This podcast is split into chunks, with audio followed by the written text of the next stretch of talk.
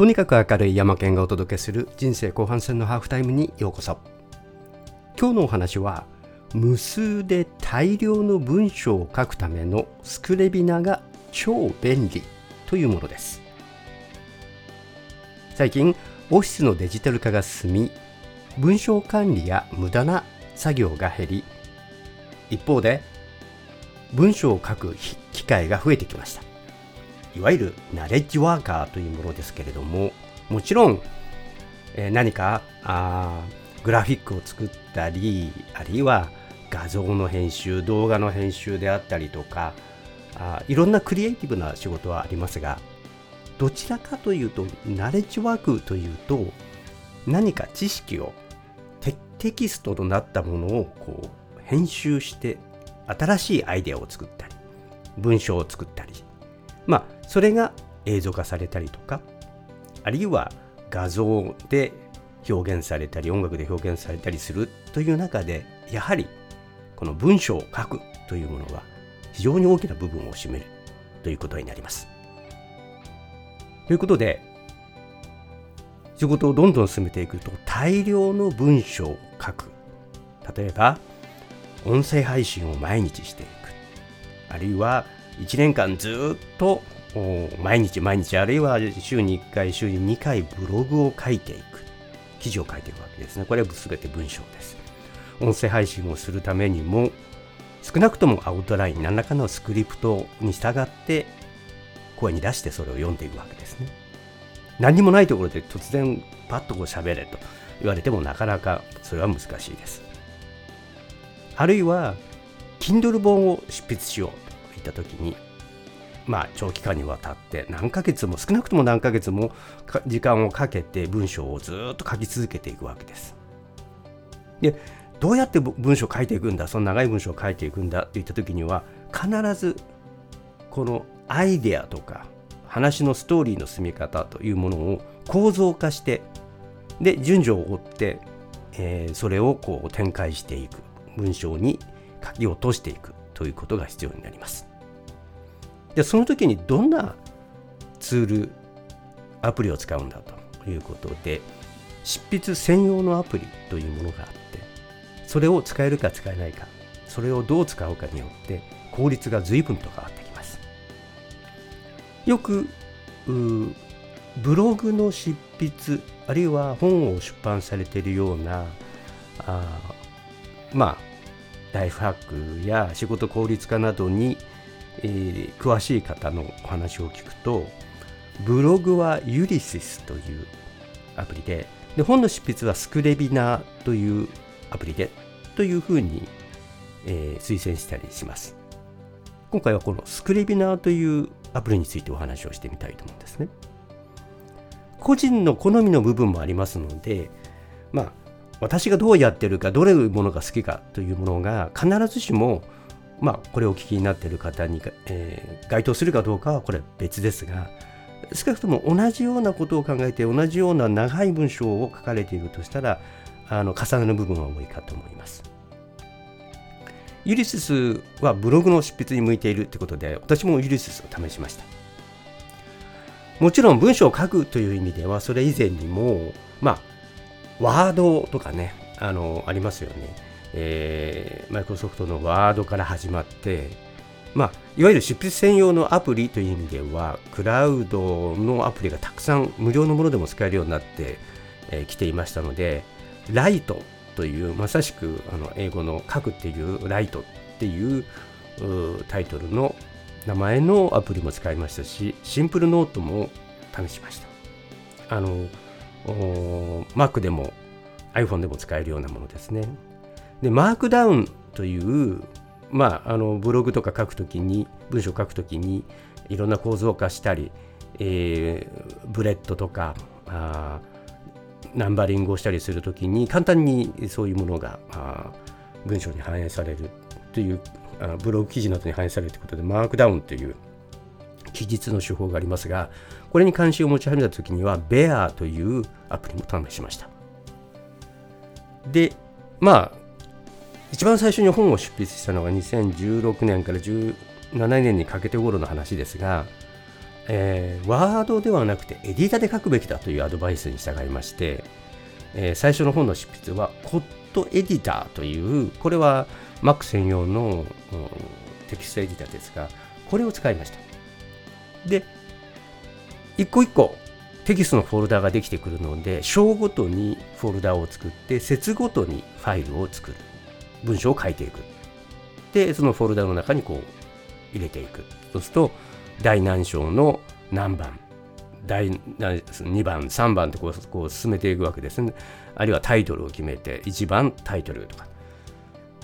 ただ後からこう編集をしたりとかっていうので古いバージョンを残して新しいバージョンを作ったりとか、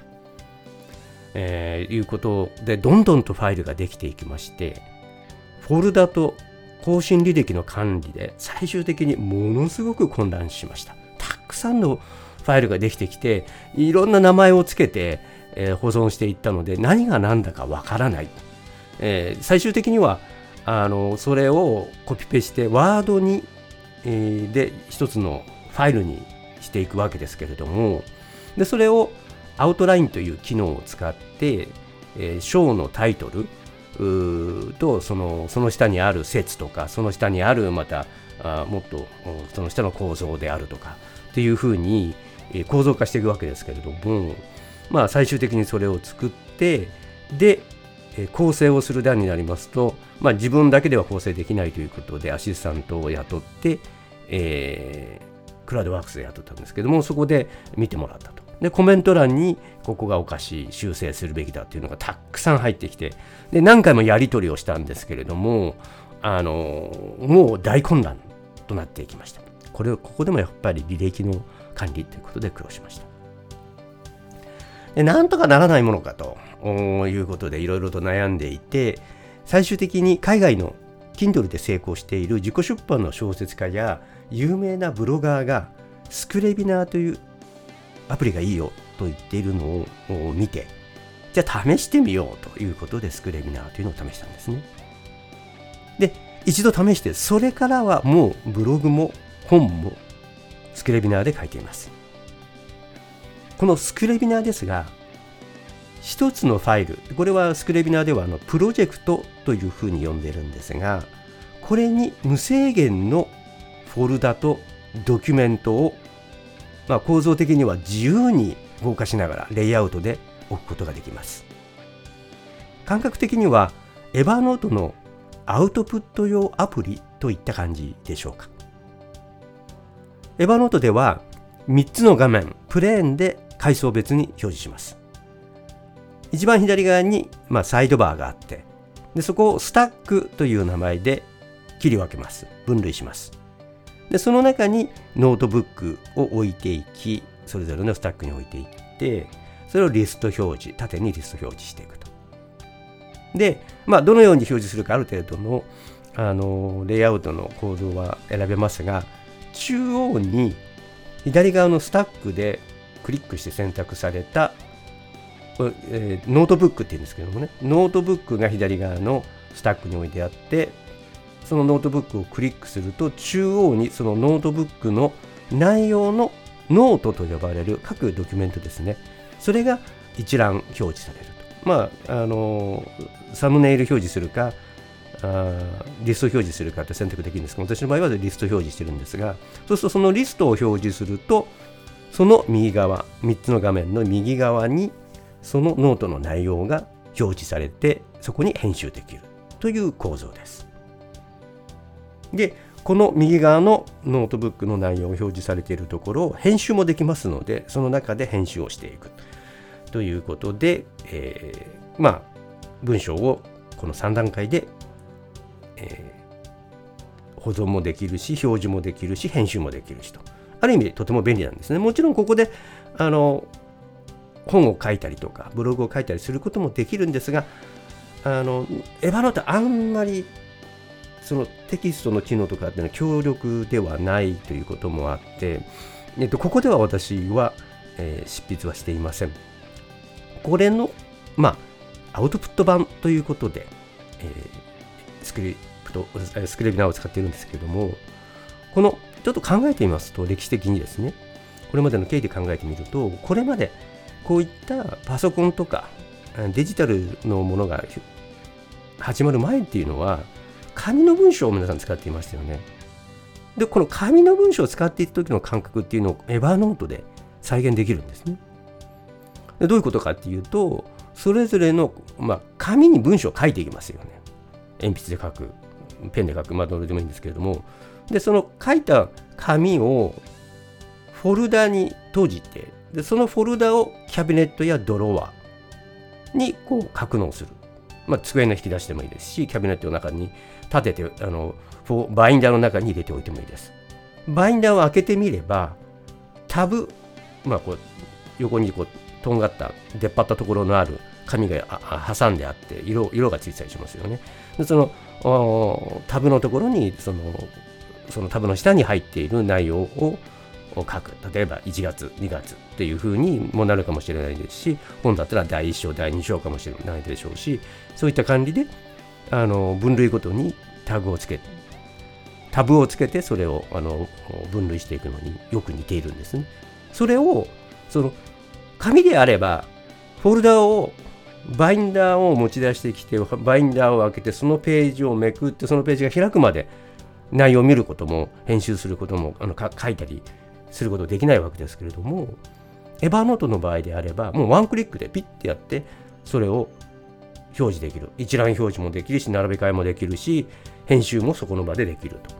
非常に便利なわけですね。でこれをアウトプット専用にしたのがスクレミナーというような感覚です。スクレミナーでは一番左側にエヴァノートと同じようにサイドバーというのがあってで階層があると。ですので一番上にはプロジェクト名があってプロジェクトの内容が書いてあって例えば本の執筆であれば本のタイトルがあって第1章第2章があって第1章の下に第1章というフォルダの中に各節のドキュメント文章を書いているものがこうリスト表示されているわけですね。第1章第1節。まあ、その次が何かあるかもしれないですけどもそのいくらでもこう階層化していくことができます。でフォルダもいくつでも入れることができます。例えば1年分のブログを書くっていうことでしたら1月2月3月4月とあってそれぞれの月の中に、えー、1月1日タイトルブログ記事何々分けましておめでとうございますとで、えー、1月2日、えー、その次の分あのドキュメントに1月2日、えー、今年の目標みたいなそういうふうにどんどんとこう文章を増やしていくことができるわけです。これも無限に増やせます。あのまあ、もちろんその最大容量とかあるでしょうけれどもテキストの容量なんて大したことないですから何百メガとか例えば使ったとしたってどれだけ長い文章でもほとんど人間が自分で書いていく文章とかっていうのはその中に全部入れることができます。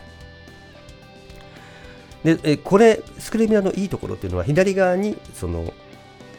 階層の一覧表示レイアウトを表示させてでその右側に実際にドキュメントの内容を表示して書いていくわけですけれどもちょっと右が広いですからこれを縦に2分割することもできます。そうすると2分割した右側2分割した左側にそれぞれ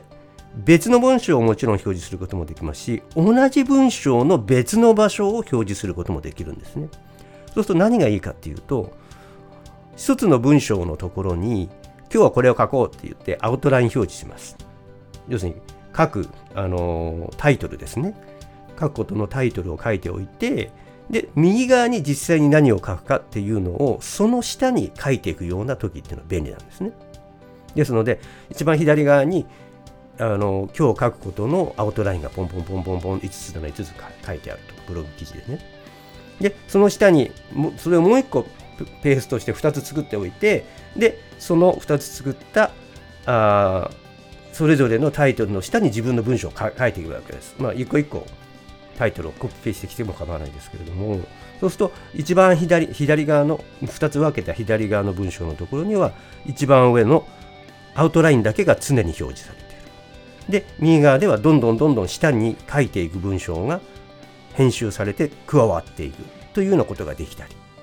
あるいは右側に今書いている文章を置いておいて例えば昨日書いた文章を参考にしてその続きを書こうと言ったら昨日書いた文章を左側の階層のところでクリックしてあげれば2つある2分割したコンテンツの表示のところの左側に昨日書いた文章がポンと表示される。で、それぞれスクロールしながらとか、もちろん昨日書いた文章をなんか修正したりコメントを書くんであれば、その中にも書き加えたりとか。こういった感じで、まあもちろんそれ以上もっとたくさんできればいいって言えばいいのはあるんですけれども、せいぜい自分が一度に作業する時の場所としてはそれぐらいあれば十分なんですね。とても便利です。ですので、こういったこと、これ、例えばブログであれば1年分のプロジェクトを作って1922年というのブログっていう何々ブログ例えば本の棚ブログっていうのがあったとすればあのフォルダ1月のフォルダを作ってその中に31個毎日配信していく2月って言ったらあの28日分毎日の文章がその中に入っていくで例えばそれアウトプットしようと思ったら1月分だけを PDF にしてファイルにしようとかもできるわけです。例えば本の執筆であれば本1冊分の各章ごとのフォルダーとかこう選んでもう本全体でもいいですしあのいろんなものがゴミみたいのがこうあってあの切り分けてフォルダーが半分ぐらいあったとしたらその半分のフォルダだけをだけを選んでじゃあワードでアウトプットでワードでアウトプットしたものを今度は Kindle にアップロード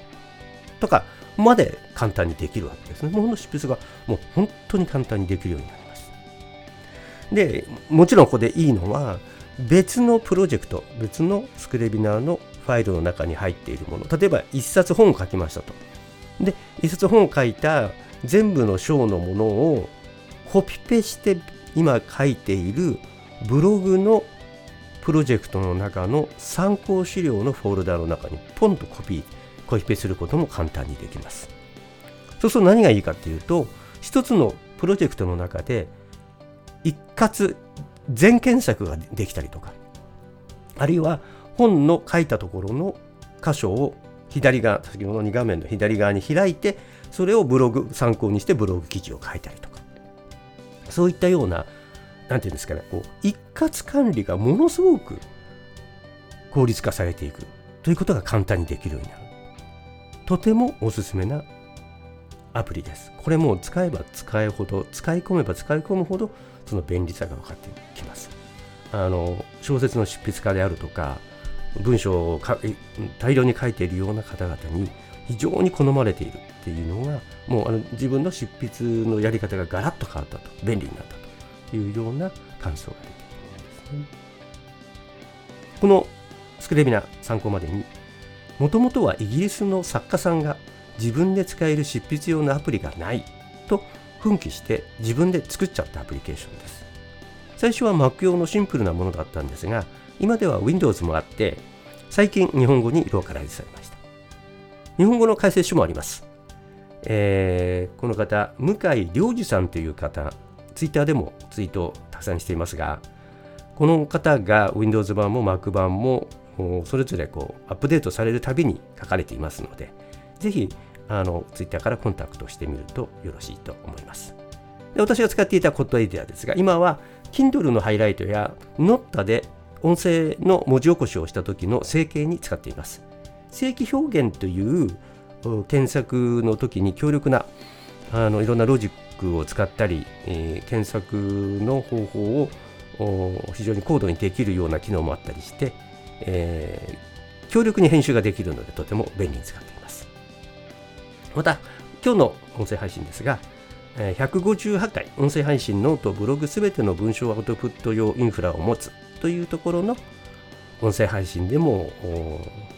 お話ししていますのでそちらも参考にしていただけたらと思いますちょっと長い音声配信になりましたがそんなところスクレビナーの特徴とおすすめの内容でした人生後半戦のハーフタイム、えー、山県がお届けしました。次の配信もお楽しみに。